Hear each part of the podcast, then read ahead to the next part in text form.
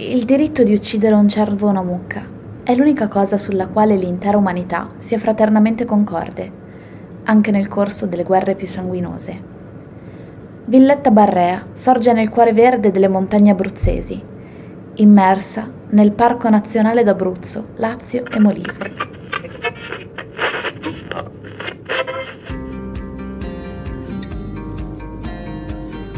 Siete al volante i finestrini abbassati, le mani sventolano fuori come le bandiere dell'Italia nell'estate del 2006, quando per un rigore abbiamo vinto i mondiali. State guidando per una di quelle strade interne che sfiorano anche i paesi più piccoli.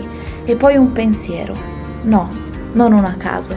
Quello ricorrente, quello dei viaggiatori che non prendono le autostrade, quello di chi abbassa i finestrini anche ad ottobre, perché pensa che la cabriolet più che un'auto sia un atteggiamento. Come mi piacerebbe avere del tempo per visitare questo posto.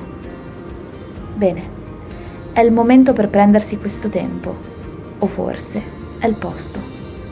Ogni angolo, vicolo e scorcio del centro storico di Villetta Barrea raccontano la storia di un borgo uscito dal libro delle fiabe, quello che tenevate sullo scaffale della vostra cameretta, dove le case sono diventate di pietra per lo sforzo di arrampicarsi di raggiungere il castello che spicca in alto, sempre una casa più in alto. L'origine di una vera e propria borgata sembra da ricollegarsi all'esodo degli scampati al rogo doroso di Rocca Intramonti, uno dei castra del regno normanno. Il nuovo borgo, con la ripresa dell'agricoltura e delle altre attività produttive, si stabilizzò, conquistando una sua solidità demografico-organizzativa ed una notevole prosperità dovuto allo sviluppo dell'allevamento vino e alla transumanza. Praticata fin dall'epoca dei Sanniti e dei Romani, dopo il 1447 divenne con gli aragonesi la fonte economica primaria per molti paesi abruzzesi, fino alla fine del 1800. È attraversato dalle acque del fiume Sangro, il paese intendo, che si addentra in una gola dai ripidi fianchi boscosi, prima di immettersi nel lago di Barrea la foresta incantata da cui escono i cervi, quelli che si incontrano passeggiando per i vicoli di Villetta Barrea. Arrampicandosi come le case, si incontrano, disseminate tra le piazzette, la chiesetta di San Sebastiano, nel rione Castello, l'antica chiesa di Santa Maria Assunta di cui oggi rimangono i ruderi. Questa venne costruita nella parte più alta del paese, raggiungendo il suo massimo splendore nel 1700-1800 quando fu arredata con altari marmorei policromi e affreschi.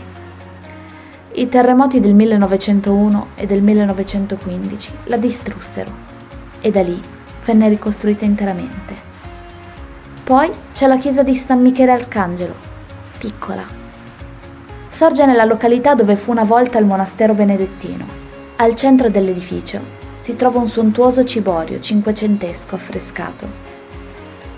Una torre, sì, Qui c'è anche una torre, una di quelle da cui le principesse calavano le lunghe trecce. Fu edificata nel XV secolo, una delle più antiche costruzioni del borgo. Oggi ospita al suo interno il museo della chiesa di Santa Maria Assunta. Se mi avete dato retta, ora non siete più al volante, ma state camminando tra i San Pietrini di Villetta Barrea. Forse siete con qualcuno, o soli magari soli con qualcuno. E qui non resta che a voi sapere se sia un bene o un male. Io so solo che il bosco si è fatto verde, poi giallo, arancione. È venuto il rosso, il terra di Siena, e adesso comincia a macchiarsi di bianco, mentre i cervi del bosco incantato passeggiano per le strade, dove dovrebbero esserci anche le vostre scarpe.